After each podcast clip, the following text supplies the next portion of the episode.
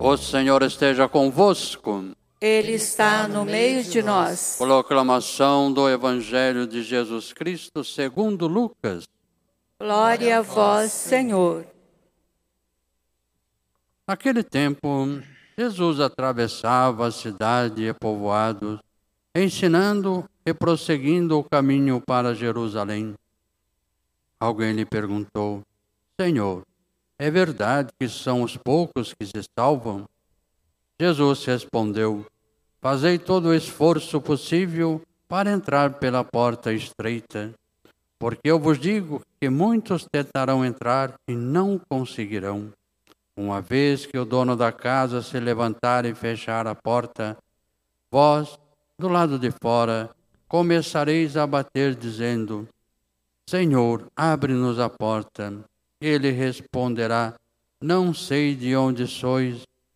Então começareis a dizer: Nós comemos e bebemos diante de ti, e tu ensinaste em nossas praças. Ele, porém, responderá: Não sei de onde sois. Afastai-vos de mim. Todos vós que praticais a injustiça, aí haverá choros e ranger de dentes quando virdes Abraão, Isaque e Jacó, junto com todos os profetas no reino de Deus, e vós, porém, sendo lançado fora, virão homens do Oriente, do Ocidente, do Norte e do Sul, e tomarão lugar à mesa do reino de Deus. E assim há últimos que serão primeiros e primeiros que serão últimos. Palavra da salvação. Glória a vós, Senhor. Queridos casais, queridas irmãs, queridos irmãos, aqui presentes e que nos acompanham de suas casas, casais do Núcleo São João, também aqui na igreja e outros que estão nos acompanhando pelas mídias sociais. O Evangelho de hoje é muito propício e para a gente entender a catequese que está por entre as palavras, nas entrelinhas e diretamente nas palavras, é preciso dar um mergulho no contexto. É importante a gente recordar que o Evangelho de Lucas é do ano 80, 85, mais ou menos. Portanto, 50 anos após a experiência da paixão morte e ressurreição de Jesus. E o que estava acontecendo com aquela primeira comunidade de Lucas na igreja primitiva?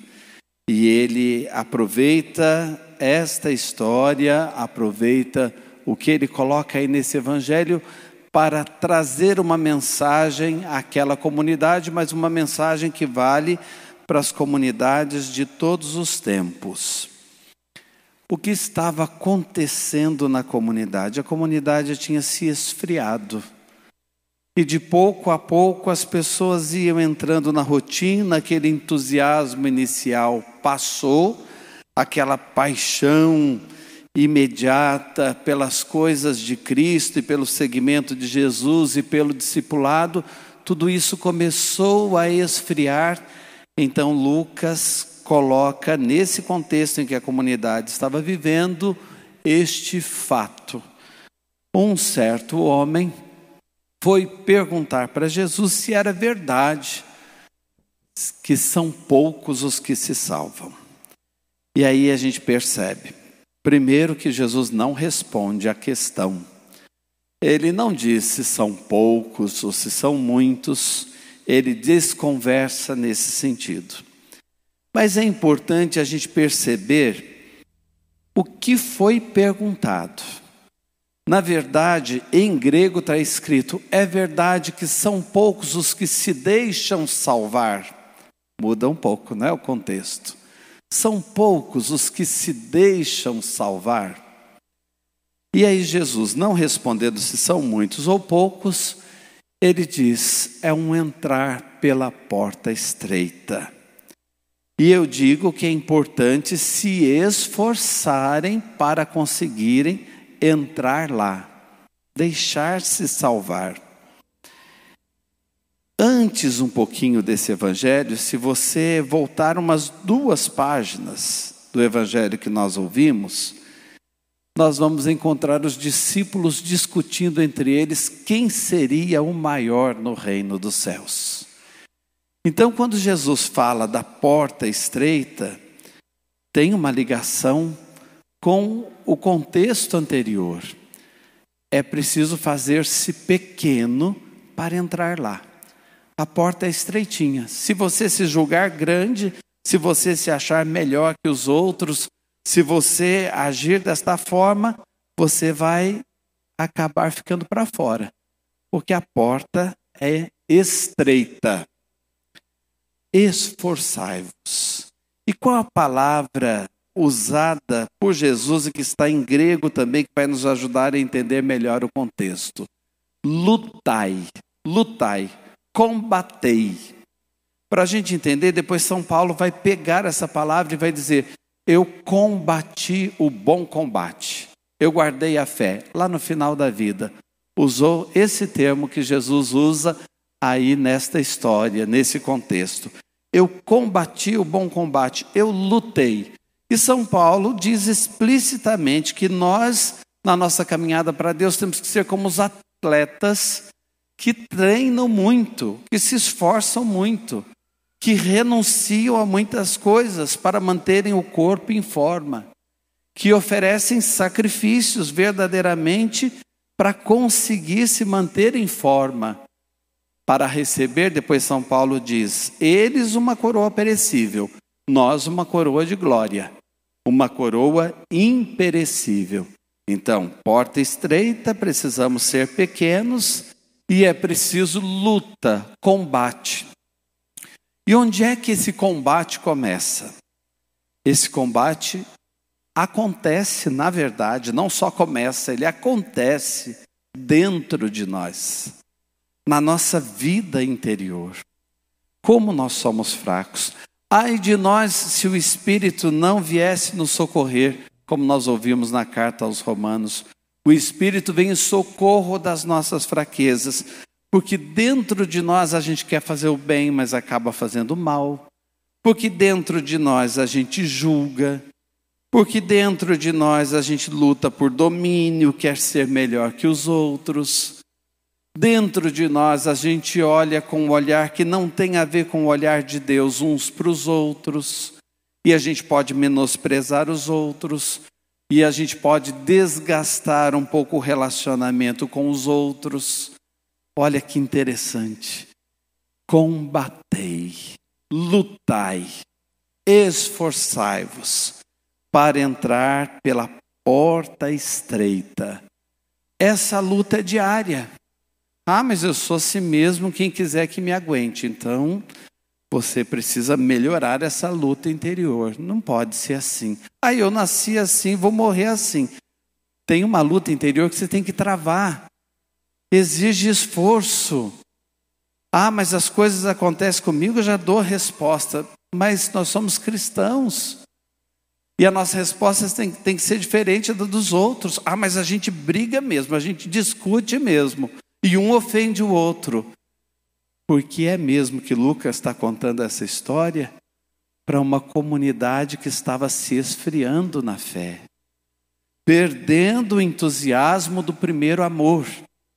E era preciso retomar esse amor inicial.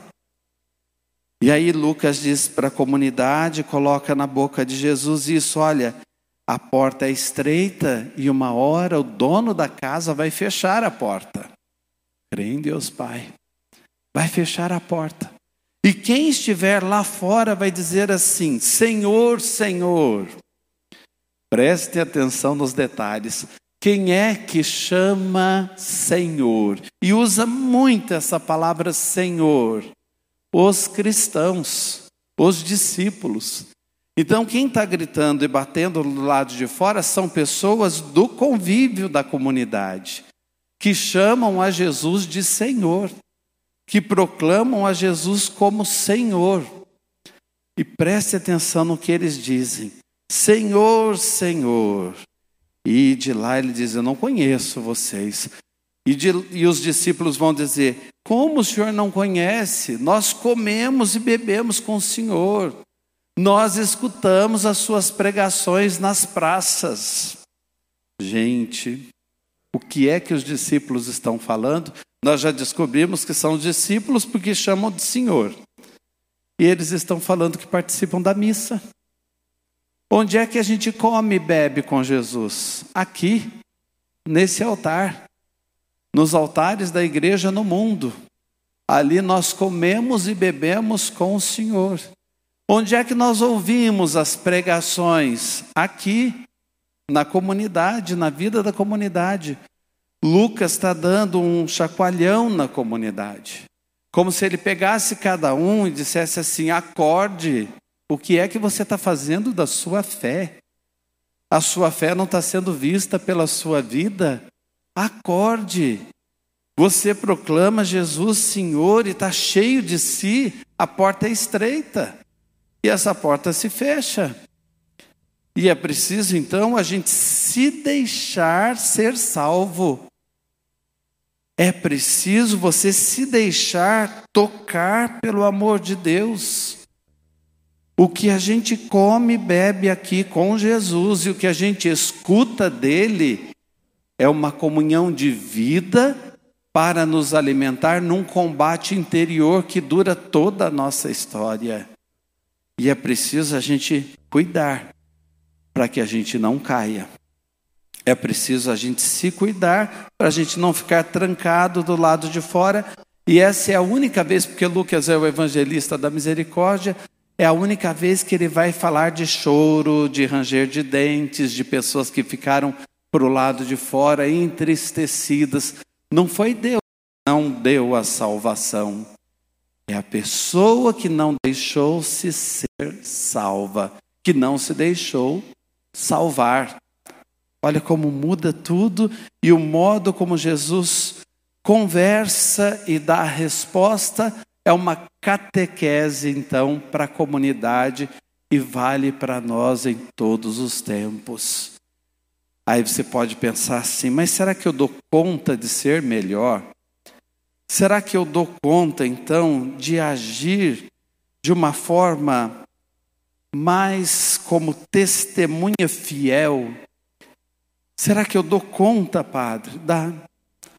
A resposta nós já ouvimos na carta aos Romanos, na primeira leitura. Nós não sabemos nem pedir as coisas como convém, mas o Espírito nos socorre, ele ora em nós com gemidos inefáveis, e nós damos conta sim, porque o Senhor nos predestinou a sermos imagem do seu Filho. E aquele que ele predestinou, ele chamou e chamou para essa vida em comunidade, chamou para essa vida na igreja, e aquele que ele chamou, aqueles que foram chamados por ele, ele os justificou e os glorificará. Que linda a nossa história com Deus. Que linda a nossa história de fé. Mas é preciso a gente deixar esse terremoto que o evangelho de hoje é acontecer na nossa vida. Ah, eu tenho que mudar no tratamento com os meus irmãos? Tenho. A começar dentro da minha casa? Sim. Depois na vida de comunidade? Também. No dia a dia onde eu trabalho? Na sociedade? Sim. Quem conhecer você tem que saber de alguma maneira que você foi predestinado a ser a imagem de Jesus no mundo. É esse o combate, é esta a luta. E nós não podemos nos acovardar, não podemos ser covardes, não podemos nos acomodar.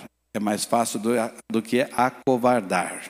Não podemos nos acomodar. Deus tem um propósito para a nossa vida. Então vamos abraçar essa catequese de hoje, o Evangelho de Jesus, e vamos levar mais a sério. Vamos, de fato, encher com fogo do Espírito a nossa alma, o nosso coração, para que esse testemunho vivo seja visto em nós. Amém.